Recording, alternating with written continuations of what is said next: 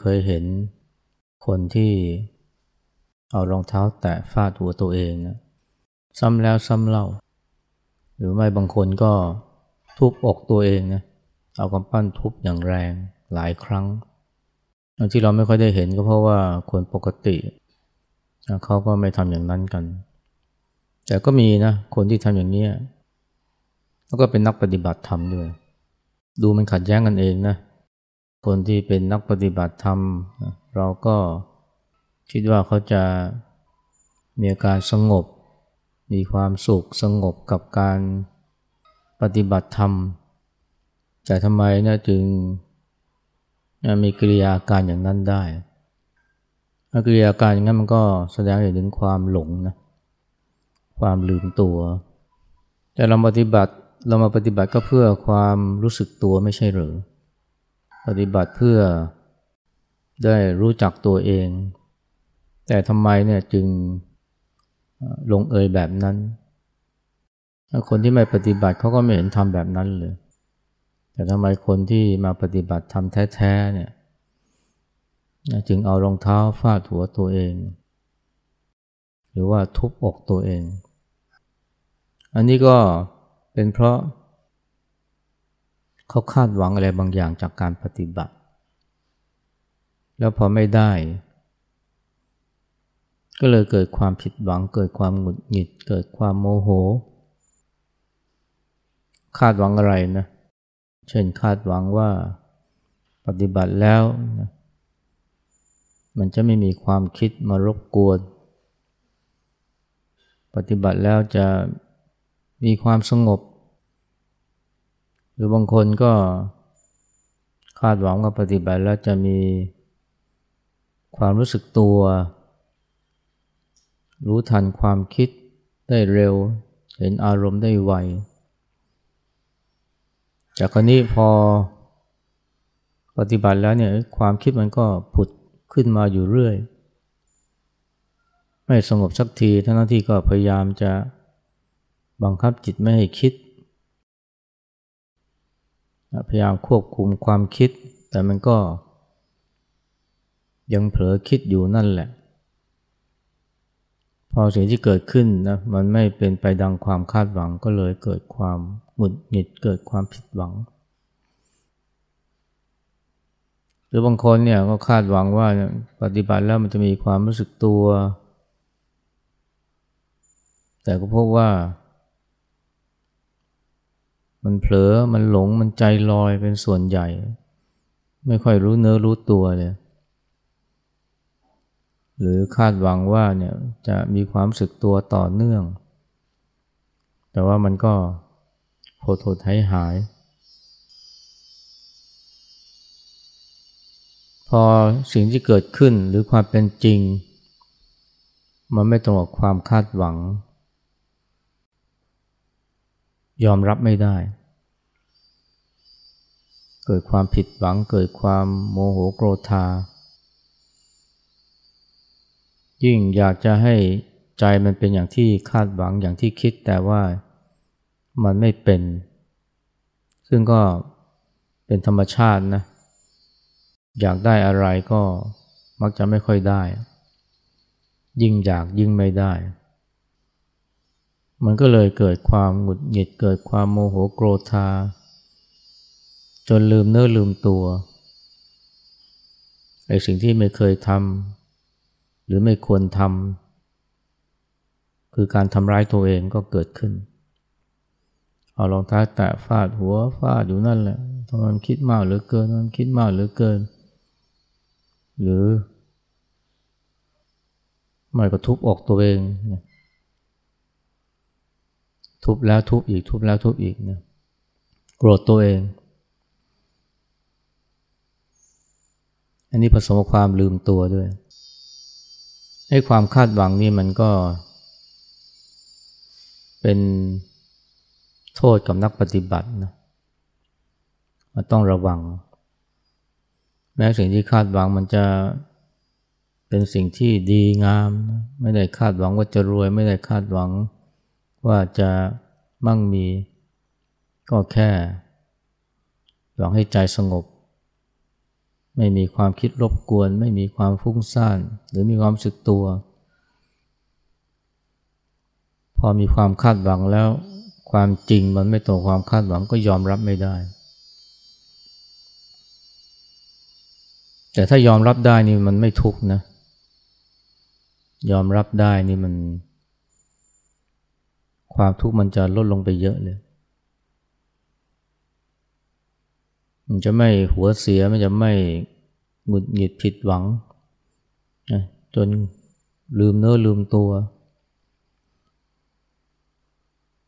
ในการปฏิบัติเนี่ยนะถ้าเราพยายามลดความคาดหวัง หรือรู้ทัน หรือรู้ตัวว่ามีความคาดหวัง แล้วก็รู้จักวางมันลงบ้าง มันจะทำให้การปฏิบัติของเราเนี่ยมันไม่ได้สร้างความทุกข์ให้กับเราแล้วก็เรามาปฏิบัตินะก็เพื่อที่จะ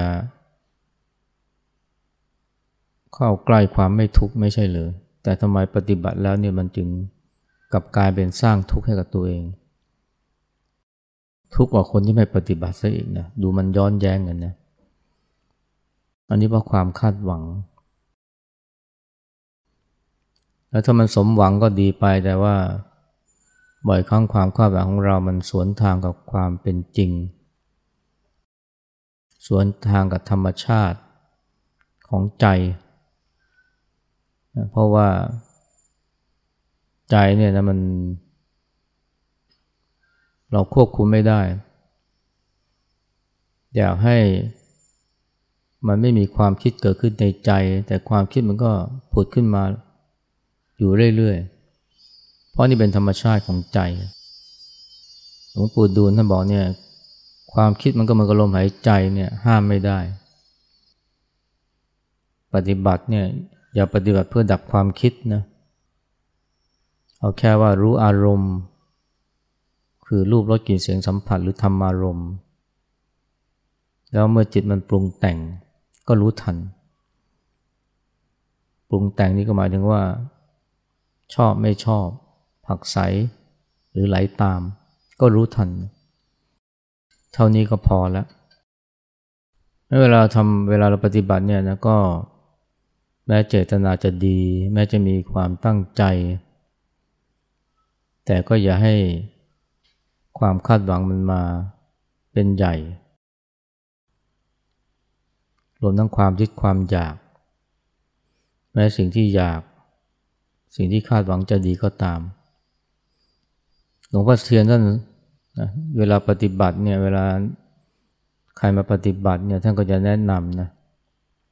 ให้ทำเล่นๆทำเล่นๆทำเล่นๆก็คือทำโดยไม่คาดหวังทำโดยไม่หวังผล หรือไม่เอาจริงเอาจังนะกับผลที่เกิดขึ้น เหมือนกับเวลาเราเล่นบอล ถ้าเราเล่นแบบเล่นๆหรือเล่นหมากลุกเล่นหมากฮอสเนี่ย ถ้าเราทำเล่นๆจะแพ้กี่รอบกี่รอบก็ ไม่ได้หัวเสียอะไรเพราะไม่ได้คาดหวังว่าจะต้องชนะ ก็ทำไปแบบเล่นๆนะ ให้การทำอะไรแบบเล่นๆ หมายถึงการที่ทำอะไรโดยที่ไม่คาดหวัง หรือผลมันจะเป็นอย่างไรก็ไม่หงุดหงิดหัวเสียกับมันเนี่ยมันสำคัญมากการปฏิบัตินะม่ช่วยทำให้เรายอมรับสิ่งที่เกิดขึ้นกับใจได้ ไม่ว่าจะเป็นความคิดที่ฟุ้งขึ้นมา หรือว่ามาเป็นขบวนเหมือนกับรถไฟ หรือว่ายอมรับความหลงที่มันเกิดขึ้น อาการของใจที่ไม่เป็นไป ดังความคาดหวัง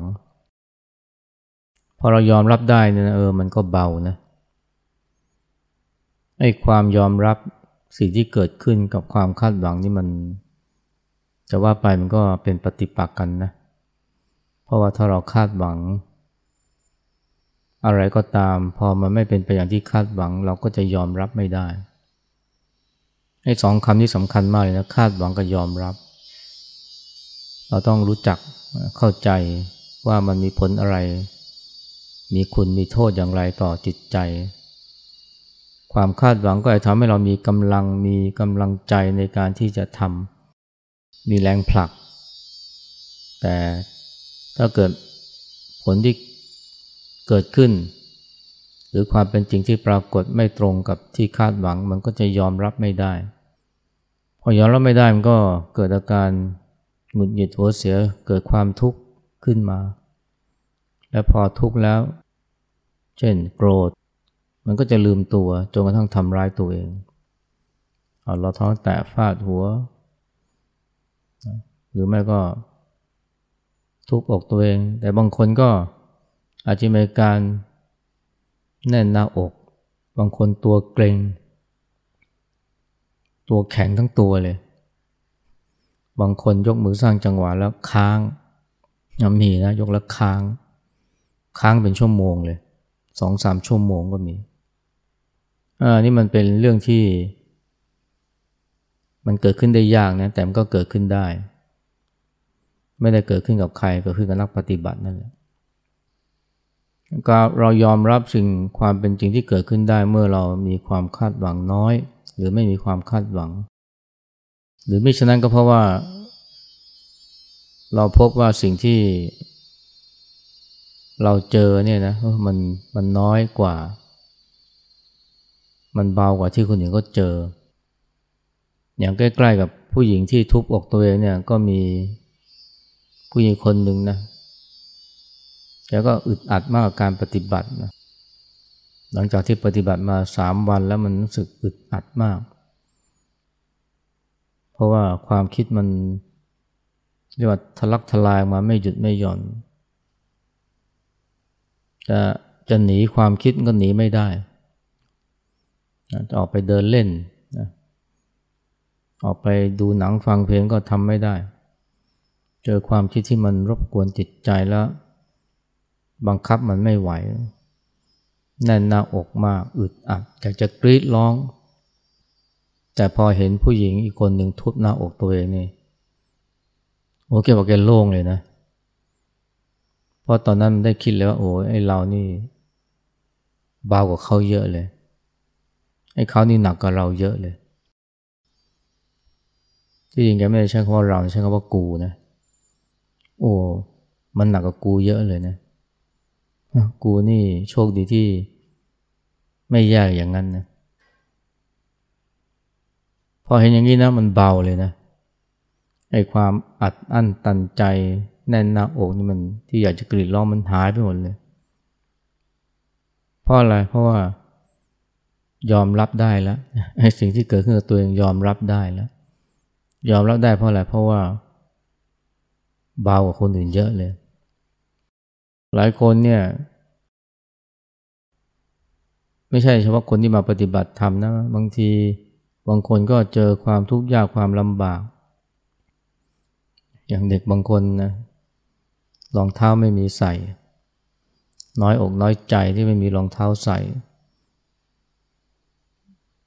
แต่พอไปเห็นเด็กขาด้วนเนี่ยกำลังขอทานอยู่ เลิกบ่นเลยนะ เพราะอะไรเพราะยอมรับได้ ยอมรับได้กับสภาพ ยอมรับได้เพราะเห็นว่าเออเรานี่ยังโชคดีกับเขาเยอะนะเรายังมีเท้า เพียงแต่เราไม่มีรองเท้านะนักปฏิบัติบางคนนะก็รู้สึกแบบนั้นเหมือนกันนะเวลาเครียดมากๆนี่เห็นคนอื่นเขาหนักกว่า เรานี่โอ้โหเบาเลย ที่เบานี่ไม่ใช่ความไม่ใช่เพราะความเพราะจิตมันสงบนะจิตมันก็ยังไม่สงบ มันยังเหมือนเดิม แต่ว่า มันยอมรับได้ไอ้การยอมรับได้มันนะจึงเป็นสิ่งที่มีคุณมากนะถ้าเรารู้จักฝึก แล้วในการปฏิบัติเนี่ยเราจะยอมรับได้ง่ายนะถ้าเราอนุญาตให้อะไรๆมันเกิดขึ้นได้กับใจ บอกตัวเองว่าเนี่ยเราอนุญาตให้ ความฟุ้งซ่านเกิดขึ้นได้ ความเครียดเกิดขึ้นได้ ความหลงเกิดขึ้นได้ บอกกับตัวเองตั้งแต่แรกๆตั้งแต่เนิ่นๆนะยอมอนุญาตให้มันเกิดขึ้นได้ผู้เจ้าเปรียบนะร่างกายคนเราเนี่ยมันเหมือนกับศาลาริมทางนะศาลาริมทางเนี่ยคนที่มาพักมันก็มีได้ทุกประเภท มีทั้งเศรษฐีมีทั้งบริพก มีทั้งพระนักบวช มีทั้ง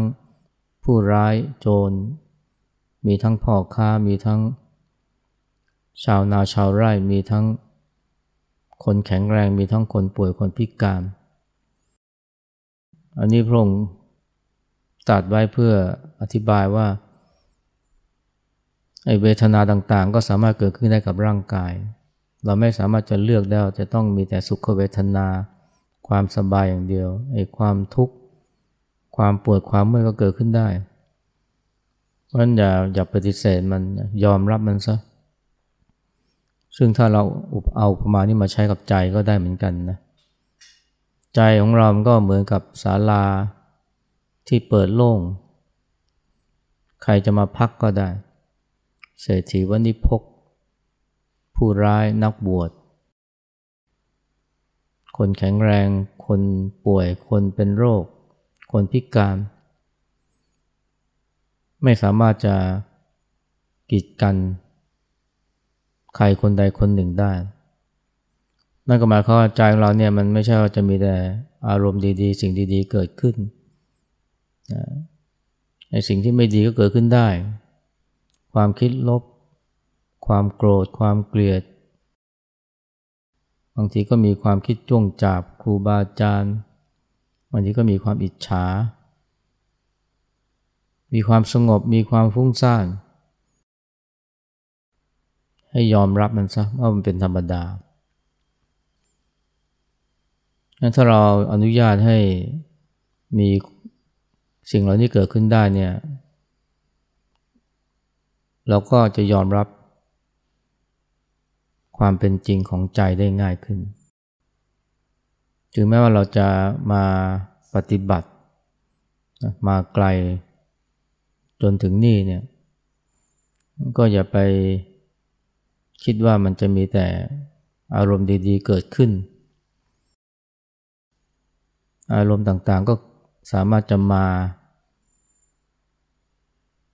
จะผ่านมาผ่านไปได้ทั้งนั้น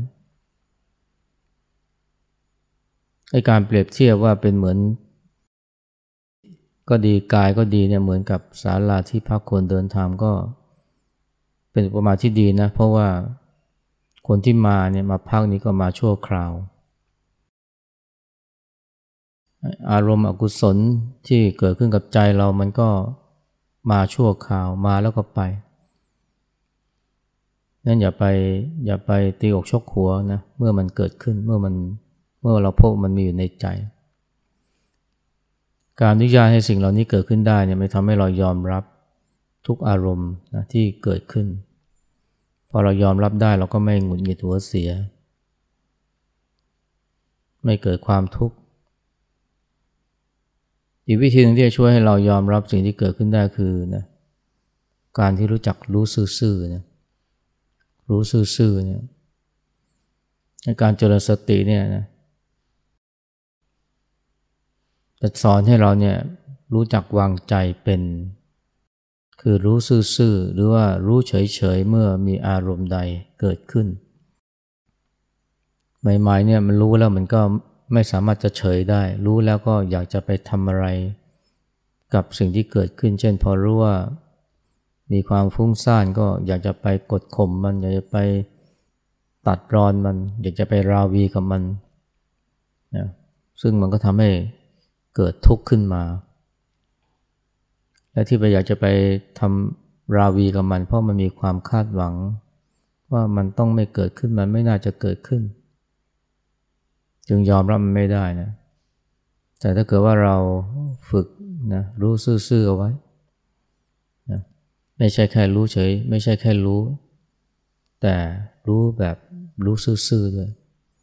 รู้แบบไม่ตัดสิน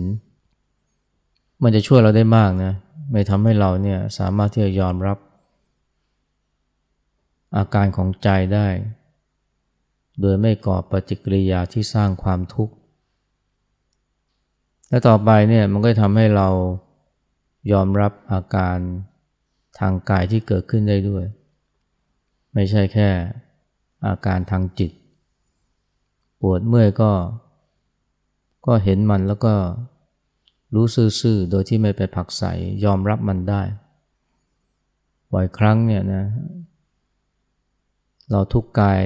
ไม่พอเราทุกข์ใจด้วยเพราะใจมันยอมรับไม่ได้ ยอมรับความปวดความเมื่อย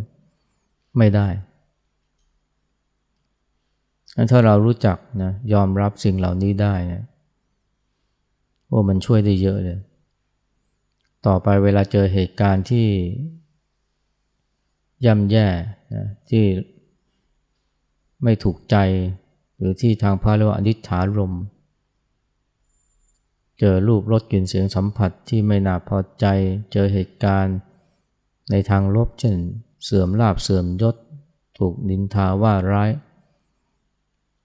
เราก็สามารถที่จะรักษาใจปกติได้ ไม่ซ้ำเติมตัวเอง เพราะยอมรับมันได้ เวลาเสียเงินเสียทรัพย์ มันก็เสียแต่ทรัพย์นะแต่ใจไม่เสียเพราะยอมรับมันได้ ไม่โวยวายตีโพยตีพาย ถึงเวลาเจ็บป่วยนะมันก็ป่วยแต่กายแต่ใจไม่ป่วย เพราะยอมรับได้ ไม่ใช่ว่าโวยวายตีโพยตีพายหรือคร่ำคือว่าทำไมต้องเป็นฉันฉันอุตส่าห์ทำความดีมาฉันอุตส่าห์สร้างบุญสร้างกุศลมาทำไมต้องเป็นฉัน เราจะไม่มีอาการแบบนี้ซึ่งเป็นการทำร้ายตัวเอง หรือซ้ำเติมตัวเองเพราะเรารู้จักยอมรับมันได้ จนถึงขั้นว่าปฏิบัติแล้วมันไม่สงบอ้าวก็ยอมรับได้ไม่โวยวายบางทีปฏิบัติแล้วเจ็บเจ็บป่วยขึ้นมา เกิดความทุกข์ ทุกข์กายไม่พอทุกข์ใจ บางคนยอมรับไม่ได้ว่าทำไมฉันถึงทุกข์ใจอย่างนี้ อุตส่าห์ปฏิบัติมา ผิดหวังตัวเองนะที่ทำไมถึงมีความทุกข์อย่างนี้ นี่เพราะนี่เพราะยอมรับตัวเองไม่ได้ ยอมรับความเจ็บปวดทางกายไม่พอยอมรับความหงุดหงิดทางใจไม่ได้ เพราะว่าฉันอุตส่าห์ปฏิบัติมาทำไมมันถึงช่วยฉันไม่ได้ ก็กลายเป็นทุกข์ยิ่งกว่าคนธรรมดาเพราะคนธรรมดาก็